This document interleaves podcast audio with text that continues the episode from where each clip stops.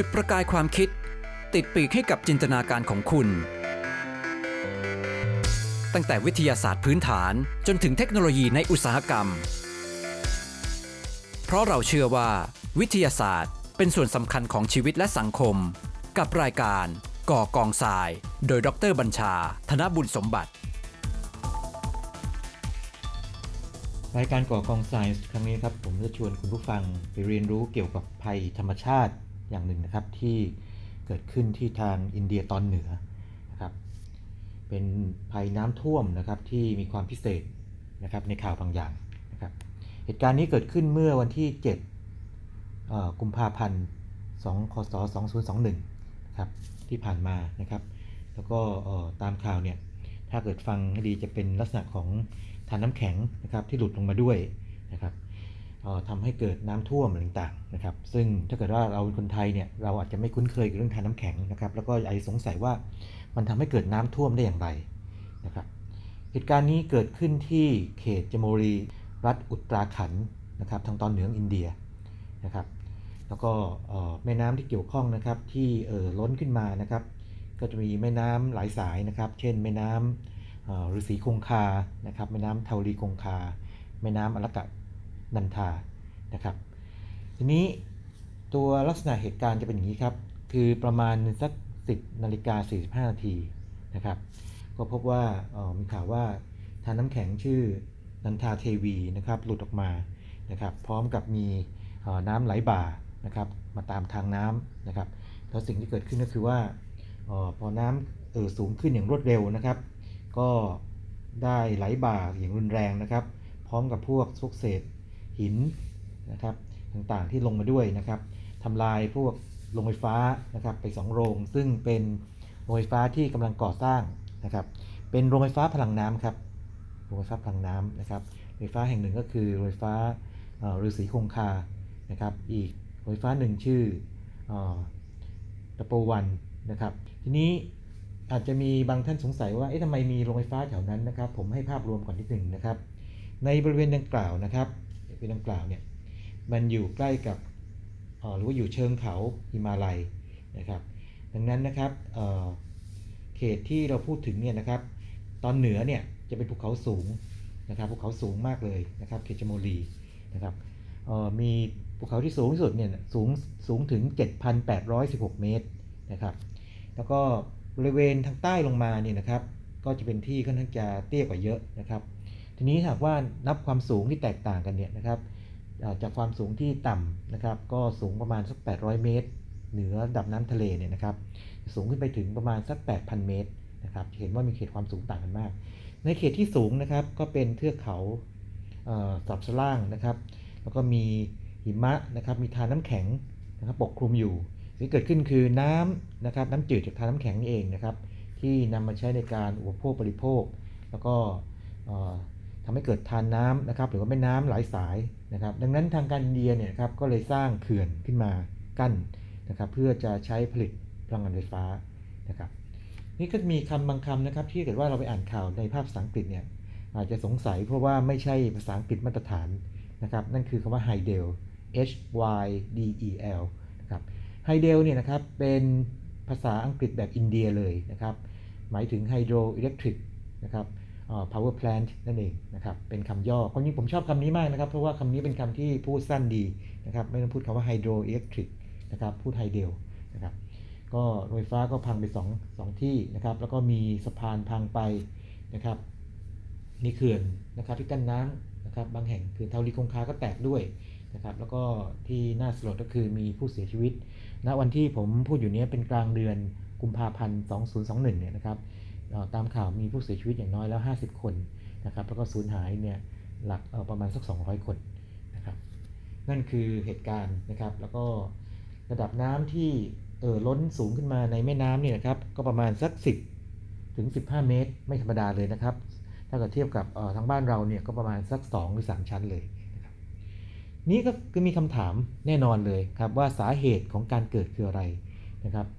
ออพอพูดถึงทานน้ำแข็งนะครับแตกแตกออกมาเนี่ยนะครับแล้วไหลลงมาเนี่ยนะครับพร้อมกับน้ำเนี่ยแวบแรกที่หลายคนนึกถึงเนี่ยก็จะพูดว่าเป็นภาวะโลกร้อนหรือเปล่านะครับแต่ว่าคำอธิบายนี้เนี่ยก็อาจจะเรียกว่า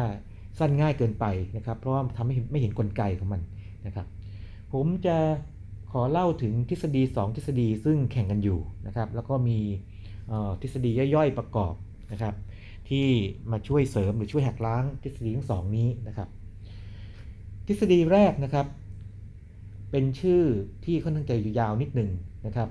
ภาษาอังกฤษเรียกว่า glacial lake outburst flood นะครับ flood คือน้ำท่วมนะครับ glacial lake ก็คือเป็นทะเลสาบทานน้ำแข็ง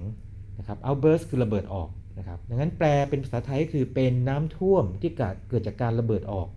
ของทานน้ำแข็งนะครับ นี้เราเนื่องจากว่าเราไม่คุ้นเคยพวกทานน้ำแข็งนะครับ ก็ผมขอให้ภาพแบบนี้แล้วกันนะครับในเขตที่มีหิมะตกนะครับ โดยเฉพาะทางที่มีภูเขาสูงอย่างทางพวกเทือกเขาหิมาลัยนะครับ ทางเหนือตอนเหนืออินเดียเนปาลเนี่ยนะครับ หิมะที่ตกสะสมลงมานะครับ ก็จะตกบนพื้น แล้วก็ทับซ้อนกันไปเรื่อยๆนะครับ สิ่งเกิดขึ้นคือว่าถ้าเราไปดูตัวเนื้อหิมะเนี่ยจริงๆก็เป็นปุยๆนะครับ เอ่อถ้านำมันมา 1 ปริมาตรสัก 100 หน่วยเนี่ยนะครับจะพบว่าเป็นเนื้อของน้ำแข็งเนี่ยแค่ 10%นะครับพูดง่ายๆคือเป็นอากาศสัก 90%นะครับทีนี้เนื่องจากว่าหิมะที่ตกลงมาทับซ้อนกันไปเรื่อยๆเนี่ยนะครับ มันก็มีน้ำหนักกดนะครับหิมะที่ตกลงมาก่อนนะครับ กดให้แน่นขึ้นแน่นขึ้นเรื่อยๆนะครับ พอถึงจุดหนึ่งนะครับ ถ้าเกิดว่ามันแน่นถึงขนาดที่ว่ามี ใน1ปริมาตร1หน่วยเนี่ยครับครึ่งหนึ่งนะครับเป็นเนื้อหิมะอีกครึ่งหนึ่งเป็นอากาศ อย่างนี้ก็จะเรียกว่าเป็นหิมะที่เป็นคล้ายๆเป็นเม็ดเป็นก้อน granular snow นะครับแต่นี่ก็ยังไม่ใช่ทานน้ำแข็งนะครับทานน้ำแข็งจะเกิดขึ้นตอนที่น้ำหนักของหิมะนะครับที่ตกลงมานะครับทับลงมาเรื่อยๆนะครับทำเรื่อยจนกระทั่งความหนาเนี่ยนะครับได้ถึงประมาณ 50 เมตรสิ่งเกิดขึ้นคือว่าตอนนี้นะครับอากาศจะถูกไล่ออกไปเยอะเลย เหลือเพียงแค่ประมาณสัก 20-30%นะครับ ตัวเนื้อน้ำแข็งเนี่ยเรียกว่าเฟิร์น F I R N เฟิร์นนะครับ ซึ่งพอถึงตอนนี้แล้วนะครับ ก็จะเรียกได้ว่าเป็นทานน้ำแข็งอย่างเต็มภาคภูมินะครับ ทีนี้ถ้าพูดแค่นี้เนี่ยนะครับก็ยังไม่ครบ เพราะว่าพอพูดว่าทานน้ำแข็งปั๊บเนี่ยนะครับสิ่งที่เกิดขึ้นคือว่าเนื่องจากว่าน้ำหนักที่มันกดทับลงมานะครับ นั่นอย่างหนึ่งนะครับ แล้วก็ 2 คือมันมีลักษณะที่ว่าอยู่บนตาม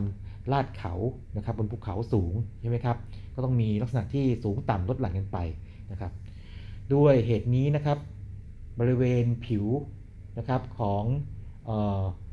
น้ำแข็งนะครับด้านล่างนะครับที่สัมผัสพื้นเนี่ยนะครับมันจะเสียสีนะครับเกิดการเสียดละลายนะครับภาษาอังกฤษเรียกว่า ablation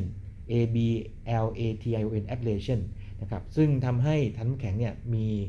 ปริมาตรลดลงไป นะครับในขณะเดียวกันเนี่ยนะครับน้ำเนี่ยครับเป็นสสารที่แปลกนะครับปกติเนี่ยนะครับถ้าเป็นของออของแข็งเนี่ยรับความดันเข้าไปก็ยิ่งแข็งขึ้นใช่ไหมครับแต่ว่าน้ำแข็งเนี่ยนะครับพอเราให้ความความดันมันเนี่ยนะครับ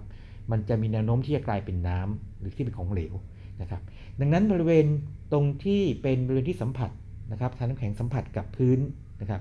ก็จะกลายเป็นน้ำนะครับพอเป็นน้ำปั๊บก็สามารถไหลออกมาได้คราวนี้จินตนาการว่าอย่างนี้นะครับ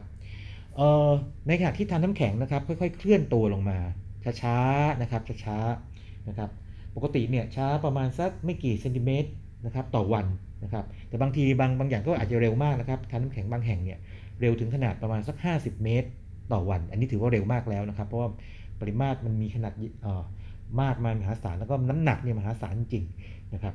สิ่งที่เกิดขึ้นคือน้ำนะครับที่เกิดจากการเสียละลายเนี่ยนะครับเขาก็จะนำหน้าไปก่อนใช่ไหมครับ ทีนี้ถ้าเกิดว่าด้านหน้าของทานน้ำแข็งนี่นะครับ มีลักษณะเป็นแอ่งนะครับ น้ำก็จะสะสมนะครับ หากว่าไม่มีอะไรกั้นน้ำน้ำก็จะไหลลงมาเป็นแม่น้ำนะครับ หรือว่าไหลซึมลงมาได้นะครับ แต่ทีนี้สิ่งเกิดขึ้นคือว่าในหน้าร้อนเนี่ยนะครับทานน้ำแข็งจะหดกลับไปนะครับ น้ำที่นะครับเกิดจากการละลายนะครับ นอกจากจะมีเรียกว่าตัวเนื้อเนื้อของน้ำเองแล้วเนี่ยครับ มันก็ชะเอาพวกเศษดินหิน นะครับตามรายทางที่สัมผัสลงมาด้วยนะครับลงมาด้วยนะครับสิ่งเกิดขึ้นคือว่ามันก็จะอาจจะไปกองอยู่ณบางจุดนะครับเกิดเป็นคล้ายๆเป็นเขื่อนกั้นนะครับเป็นกองตะกอนนะครับที่เป็นเขื่อนกั้นน้ำที่คล้ายๆทยอยลงมาช้าๆนะครับจนเป็นแอ่งไอเขื่อนกั้นที่ว่านี้นะครับมีชื่อเรียกนะครับภาษาอังกฤษเรียกว่ามอร์เรนนะครับภาษาไทยเรียกว่ากองตะกอนทานน้ำแข็งนะครับคราวนี้จินตนาการว่าอย่างนี้นะครับตามทางลาดของ ภูเขาเนี่ยนะครับทานน้ำแข็งไหลลงมาใช่ไหมครับด้านหน้าของทานน้ำแข็งนะครับ มีน้ำเป็นแอ่งน้ำอยู่ แล้วก็ถัดไปเนี่ยนะครับ ที่กั้นอยู่ก็จะมีเขื่อนกั้นอยู่นะครับสภาพเช่นนี้นะครับก็จะเป็นสาเหตุหนึ่งนะครับในการเกิดเป็นเรียกว่าทะเลสาบทานน้ำแข็งนั่นเองนะครับจริงทะเลสาบทานน้ำแข็งเนี่ยเกิดได้หลายแบบนะครับ อันนี้เป็นแบบที่เกิดขึ้นมากที่สุดเลยนะครับ ตราบเท่าที่เขื่อน หรือว่าตะกองกองตะกอนทานน้ำแข็งเนี่ยนะครับ ไม่พังทลายนะครับ ทะเลสาบทานน้ำแข็งก็ยังคงตัวอยู่ดีนะครับ คงตัวอยู่ดี ทีนี้จินตนาการว่าเกิดมีภูเขาไฟระเบิดนะครับ มีแผ่นดินไหวนะครับ หรือว่าชิ้นส่วนของออทานน้ำแข็งครับหลุดลงมานะครับ ตกลงมาในทะเลสาบนี้นะครับ น้ำก็กระชอกหรือแม้แต่ชิ้นส่วนที่นะครับหลุดลงมากระแทกกับเขื่อนที่กั้นไอเขื่อนกั้นที่ว่านี้นะครับ ไอทำให้เขื่อนเสียหายพังทลายมาได้ ในบางกรณีนะครับ น้ำที่อยู่ในทะเลสาบทานน้ำแข็งนี้นะครับอาจจะไหลทะลักออกมาเนี่ยพูดง่ายคือเขื่อนแตกนั่นเองนะครับเขื่อนธรรมชาติเนี่ยแตกนะครับทะลักลงมาทะลักลงมานี่ก็ลงมาเร็วมากเลยนะครับอย่างนี้กรณีนี้นะครับทฤษฎีที่เชื่อกันมากพอสมควรก็คือว่า น้ำจากทะเลสาบทานน้ำแข็งนี่นะครับ ไม่ว่าจะด้วยสาเหตุอะไรก็ตามนี่นะครับออมันแตกทะลักออกมา นะครับและเนื่องจากว่าพบว่ามีชิ้นส่วนของทานน้ำแข็งนันทาเทวีตกออกมาด้วยเนี่ยนะครับก็จึงมีสมมติฐานหนึ่งบอกว่าเป็นไปได้ไหมที่ชิ้นส่วนของทานน้ำแข็งนันทาเทวีเนี่ยนะครับไปกระแทกเข้ากับเขื่อนธรรมชาติที่ว่านี้นะครับจนทำให้น้ำในทะเลสาบเนี่ยถูกปลดปล่อยออกมาในปริมาณมหาศาลนะครับไหลบ่าเข้าท่วมนะครับหรือว่าทำลายล้างนะครับหลายสิ่งหลายอย่างที่เอ่ออยู่ในเส้นทางของทานทานน้ำนั้นนะครับ นี่คือสาเหตุหนึ่งนะครับ ทีนี้ แน่นอนว่าณตอนที่ผมคุยอยู่นี้นะครับ คือประมาณสัก 8 วันแล้วนะครับ หลังจากเกิดสาเหตุเนี่ยผมลองเช็คดูปรากฏว่า ยังไม่มีข้อสรุปที่ชัดเจนว่าสาเหตุคืออะไรนะครับ ก็ก่อนหน้านี้ก็มีการเสนอเสนอสมมติฐานอื่น หรือทฤษฎีอื่นในการอธิบายนะครับ สิ่งที่นักวิชาการอีกกลุ่มหนึ่งเขาเสนอนะครับ อันนี้เป็นกลุ่มของออมหาวิทยาลัย คาลเกอรีนะครับในแคนาดานะครับดรแดนชูการ์เนี่ยนะครับเขาบอกเขามองภาพถ่ายดาวเทียมแล้วนะครับ ไม่เห็นทะเลสาบนะครับอันที่ 1 2 คือเขาเปรียบเทียบวันที่ก่อนเกิดเหตุกับวันหลังเกิดเหตุเนี่ยพบว่ามีแค่ฝุ่นควันฝุ่นเนี่ยฟุ้งเข้ามาในบริเวณที่เกิดเหตุนะครับก็มีสมมติฐานว่าเป็นไปได้ไหมที่เกิดดินโคลนถล่มนะครับแล้วก็เป็นสาเหตุของการที่ทำให้น้ำไหลทะลักลงมาอย่างนี้ ทีนี้ภาพของ ทฤษฎีนี้นะครับหรือทฤษฎีดินถล่มนี้นะครับ ประการแรกคือ 1 คือไม่มีทะเลสาบทานน้ำแข็งมาเกี่ยวข้องนะครับคำถามคือแล้วน้ำมาจากไหนนะครับ ทฤษฎีนี้ก็ให้คำอธิบายอย่างนี้ครับ บอกว่า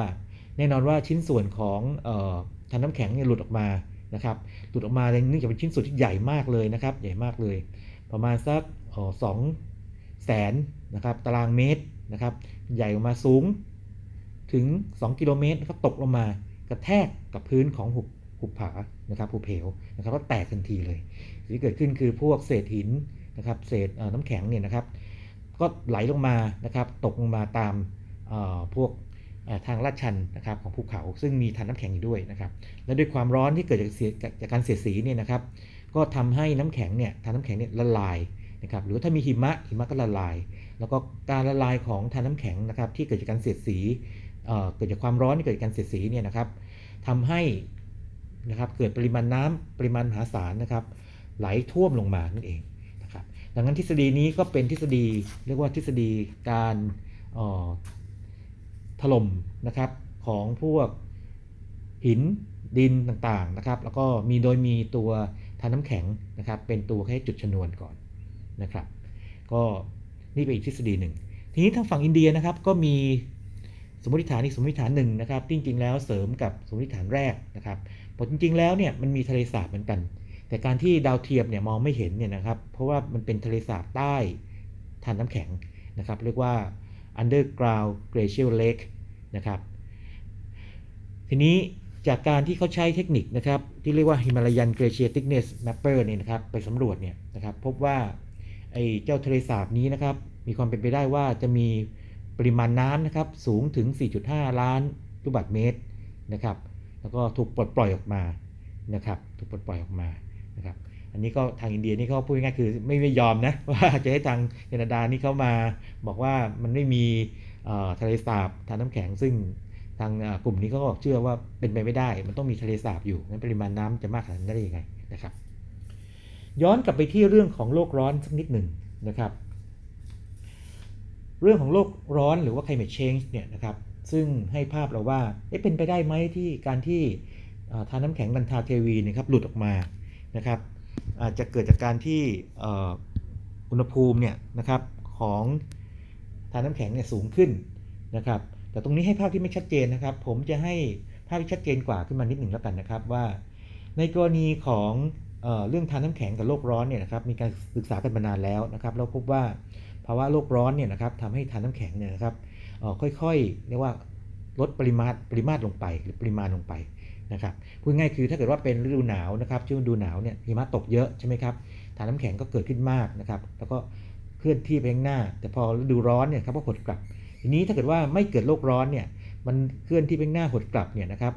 ตอนกลับมากลับมาที่เดิมโดยประมาณนะครับแต่ทีนี้เมื่อเกิดโลกร้อนเนี่ยนะครับหดกลับไปนะครับแล้วพอกลับมาเนี่ยกลับมาไม่ถึงที่เดิม นะครับนั่นคือทานน้ำแข็งที่มันหดตัวไปนะครับแล้วก็ประมาณกันว่านะครับต่อให้เราช่วยกันลดนะครับการใช้เชื้อเพลิงฟอสซิลนะครับหรือปลดปล่อยการปลดปล่อยแก๊สเรือนกระจกเนี่ยนะครับทานน้ำแข็งนะครับที่เทือกเขาฮิมาลัยเนี่ยนะครับก็จะสูญเสียไปภายในปลายศตวรรษนี้นะครับถึง 1 ใน 3 และถ้ากรณีแย่หน่อยอาจจะเสียถึง 2 ใน 3 เลยนะครับมีแง่มุมหนึ่งด้วยนะครับที่เกี่ยวข้องนะครับเกี่ยวเรื่องโลกร้อนคือว่า สมมุติว่าค่าเฉลี่ยของอุณหภูมิโลกเนี่ยนะครับสูงขึ้นโดยประมาณสัก 1.5 องศาเซลเซียส ซึ่งเป็นค่าที่นักวิชาการพยายามจะผลักดันนะครับบอกว่าไม่ให้เกินนี้เพราะถ้าเกินนี้มันจะเกิดการสูญเสียหลายอย่างมากเลยนะครับ ทั้งสภาวะสภาพอากาศนะครับรุนแรงที่เกิดขึ้นบ่อยครั้งนะครับ ความหลากหลายทางชีวภาพจะลดลงนะครับ เป็นต้นนะครับ แต่สิ่งที่เกิดขึ้นคือว่าต่อให้อุณหภูมิเฉลี่ยของโลกนะครับสูงขึ้น 1.5 องศาเซลเซียสเนี่ย แต่สิ่งที่เกิดขึ้นคือ เนื่องจากว่าในบริเวณภูเขาสูงเนี่ยนะครับ มันจะมีลักษณะที่ว่ายิ่งสูงเนี่ยนะครับ อัตราการเพิ่มอุณหภูมิเนี่ยจะสูงสูงสูงกว่าปกตินะครับหรือสูงกว่าค่าเฉลี่ยนะครับ ดังนั้นในบริเวณเทือกเขาฮิมาลัยเนี่ยนะครับ อาจจะสูงถึง 1.8 องศาเซลเซียส หรือว่าสูงได้ถึงสูง 2.2 องศาเซลเซียสเลยนะครับ นี่คือการศัพท์ทางวิชาการที่บ่งไว้นะครับ เรียกว่าเป็น elevation dependent warming นะครับ คือเป็นการ อุ่นขึ้นนะครับที่ขึ้นอยู่กับความสูงนะครับนอกจากนี้นะครับยังมีแง่มุมอื่นนะครับที่คาบเกี่ยวกันนะครับบอกว่าเนื่องจากมีการใช้เชื้อเพลิงฟอสซิลนะครับกับ biomass หรือชีวมวลอย่างมากนะครับทำให้เกิดพวกเขมเหลานะครับเขมเหลาดำนะครับเขมเหลาพวกนี้พอมันตกไปบนหิมะนะครับมันก็จะดูดกลืนความร้อนนะครับดูดกลืนพลังงานแสงอาทิตย์ไปถ้าเกิดความร้อนแล้วทำให้การละลายน้ำแข็งเเพิ่มขึ้นด้วยนะครับหรือว่าอย่างพูดถึงการที่ มนุษย์นะครับมีการใช้พวกคอนกรีตนะครับในการสร้างออาคารที่อยู่อาศัยมากขึ้นนะครับที่เกิดขึ้นก็คือว่ามันเกิดปรากฏการณ์เกาะร้อนหรือว่า heat island effect นะครับคล้ายๆกับบางเมืองนะครับที่ว่ากันว่ามีปรากฏการณ์นี้นะครับคือคอนกรีตที่มันอมความร้อนเอาไว้นะครับทำให้อากาศที่อยู่เอ่อเหนือนะครับเมืองเนี่ยนะครับมีลักษณะร้อนเนี่ยแล้วเป็นรูปโดมเลยนะครับส่งผลให้เกิดการเปลี่ยนแปลงทาง ภูมิอากาศเฉพาะที่ในบริเวณนั้นเป็นต้นนะครับ นี่ก็เป็นวิธีคิดแบบหนึ่งนะครับที่มีการเสนอกันไว้นะครับแต่อย่างไรก็ดีนะครับ ทฤษฎี 2 อย่างหลักก็คือ ทฤษฎีที่ว่าเจ้าทะเลสาบนี่นะครับเขื่อนกั้นตามตามธรรมชาติเนี่ยนะครับมันเกิดการพังนะครับน้ำเลยทะลักลงมา กับอีกทฤษฎีหนึ่งคือทฤษฎีพวกดินโคลนถล่มซึ่งมีชิ้นส่วนทางน้ำแข็งเนี่ยครับเป็นตัวจุดชนวน นั่นเองนะครับ ตรงนี้คงต้องมารอกันดูกันต่อนะครับว่าทฤษฎีไหนจะได้รับความเชื่อถือนะครับมากกว่า หรือว่าได้รับการข้อสรุปว่าเป็นออสิ่งที่ทำให้เกิดภัยพิบัติครั้งนี้นะครับคุณผู้ฟังครับเเรื่องของโลกนะครับ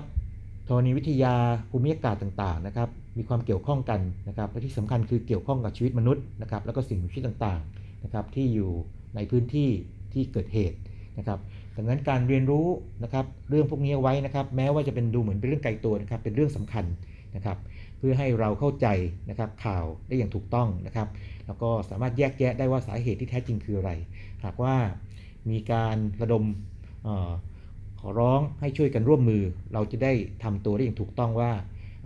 การขอร้องไหนนะครับ ที่ฟังแล้วสมเหตุสมผลนะครับหรือว่าน่าจะได้ผลเป็นต้นนะครับ หรือว่าบางท่านอาจจะมีเหตุที่ต้องเดินทางไปยัง สถานที่ที่มีความเสี่ยงนะครับในการเกิดพวกภัยพิบัติทางธรรมชาติ เช่นนี้นะครับ จะได้สามารถรับฟังติดตามข่าวสารได้อย่างถูกต้องนะครับและนี่คือก่อกองทรายในครั้งนี้นะครับ ผมจะนำข้อมูลที่อัปเดตกว่ามานำเสนอนะครับ หากว่ามีข้อสรุปที่ชัดเจนทางวิชาการนะครับ แล้วก็ในโอกาสต่อไปนะครับ ก็จะสรรหาเรื่องราวดีๆนะครับ ที่มีประโยชน์นะครับ มานำเสนอต่อไปครับ สวัสดีครับ และนี่คือรายการก่อกองทราย คุณผู้ฟังสามารถติดตามรายการได้ทาง NASDAQ Podcast ช่องทางต่างๆ ทั้งแอปบน PC, iOS และ Android และพบกันใหม่ตอนหน้าครับ หากคุณเห็นว่าพอดแคสต์นี้มีสาระประโยชน์ก็แชร์ให้กับเพื่อนของคุณด้วยนะครับ